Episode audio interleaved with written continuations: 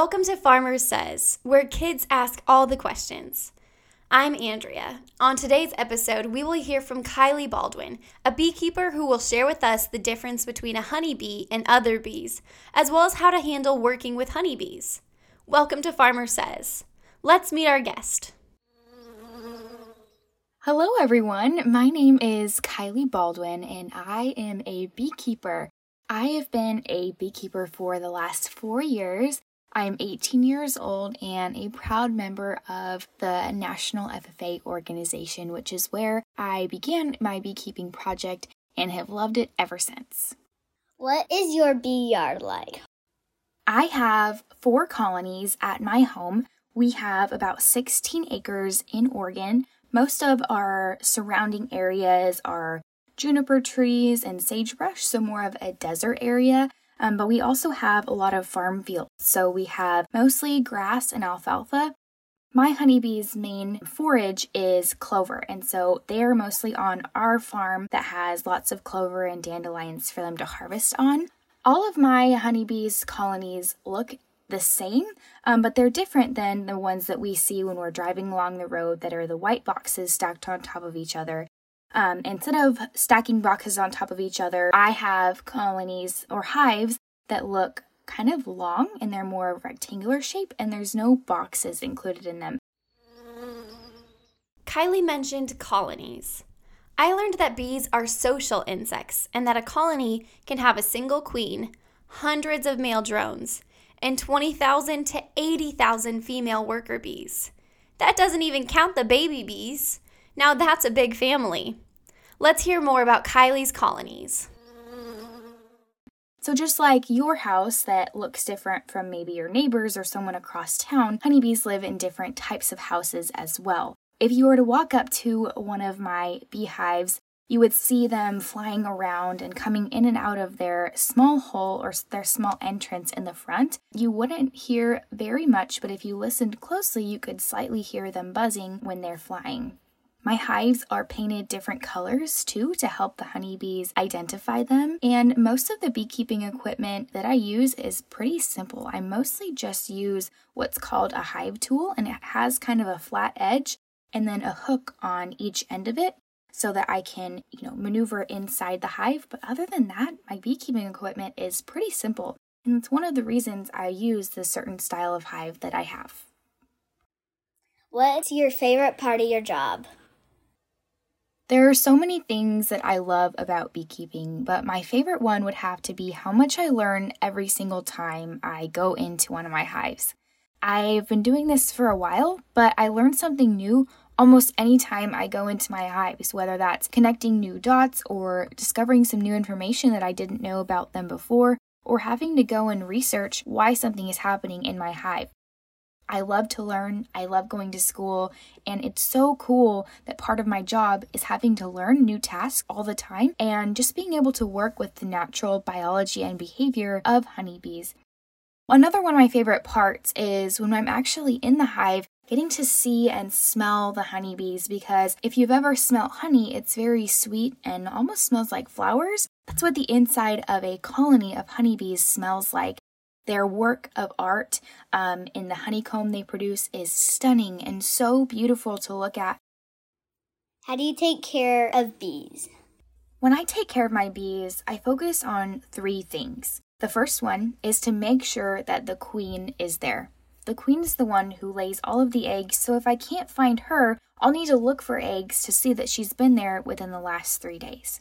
The second thing I look for is to make sure they have enough food. And this is different depending what time of year it is. I'll need to make sure that they have enough pollen to feed their babies and also enough honey so that they can go into winter having enough food to survive that winter. And then the third thing I look for when taking care of my bees is how many mites they have and having to check on the mites because the mites are what kills the honeybees and nobody wants dead honeybees. So I have to take care of their mites, um, which includes giving them treatments. Sometimes I only have to treat for mites once a month, sometimes once every couple months, but if I have more mites than I want in my hive, sometimes it can be every four days. Specific tasks I perform are mostly just hive inspections. When I do a hive inspection, I look for those three things And other than that, they're pretty low maintenance. They prefer to be left alone. You won't want to take care of your honeybees daily um, and bother them too much, but it's okay if they have mites to check them every four days and do a treatment. Every treatment for mites can look different. I have others that help me when it comes to holding things in the hive, or um, just an extra set of hands can be really helpful when I'm working. There are certainly different seasons of beekeeping. In the winter, we are pretty much hands off. We don't have to do a lot in the winter time because they go dormant, similar to a bear in hibernation. They're still alive, but they don't go out and forage. They live off of their honey in the wintertime. In the springtime is when they're building their population and growing their colony size and numbers so they'll be ready for the upcoming spring and summer months.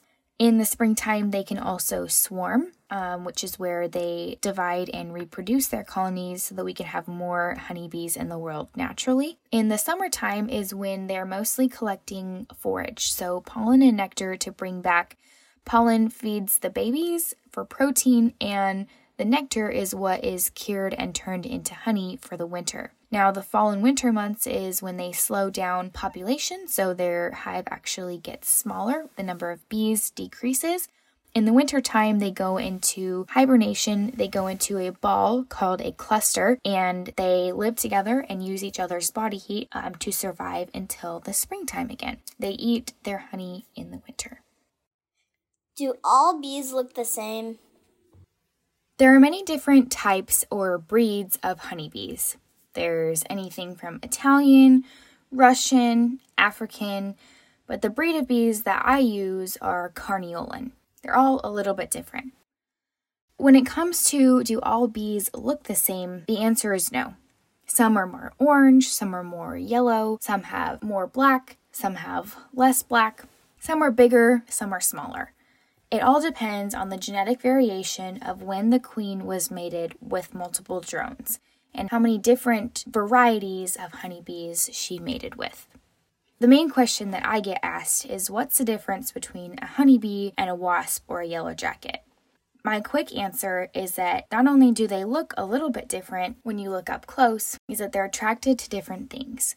Honeybees are attracted to florally things or colorful patterns. If you're wearing florally perfume or a colorful shirt, they're going to be attracted to you. But if you've ever noticed when you're camping or grilling something and they attract wasps, that's because wasps are looking for protein. Are you afraid of getting stung? What happens if you do get stung? The most common question I'm asked as a beekeeper is Do you get stung? And the short answer is yes. Worker bees have the ability to sting once. When they sting, they die.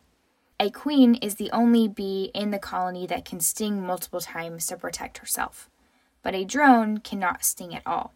You should never be afraid of being stung by a honeybee when they're out foraging because they're just doing one thing. They're trying to do their job, whether it's looking for pollen or nectar or water and bringing it back to their hive. A bee sting feels like a sharp pinch but over time it begins to swell and get puffy, which can sometimes lead to other body aches. It can lead to your joints being achy, but bee stings react differently to everybody. Only about 1% of the population is truly allergic to honeybee venom. Honeybee venom is different than all other bees, like wasps, yellow jackets, or hornets. So, some people may be allergic to the other types of bees, but not actually allergic to honeybees.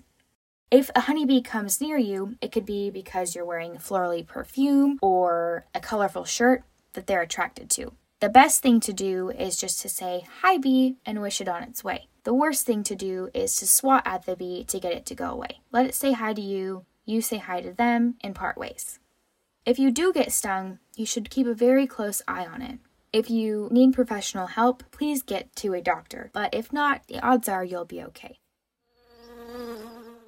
I hope you enjoyed today's episode of Farmer Says, where kids ask all the questions. We heard from Kylie Baldwin, who is a beekeeper that has shared with us about raising bees in the high desert, how bees look different, and how to handle a bee sting. We were so glad to be here with you today. Come again.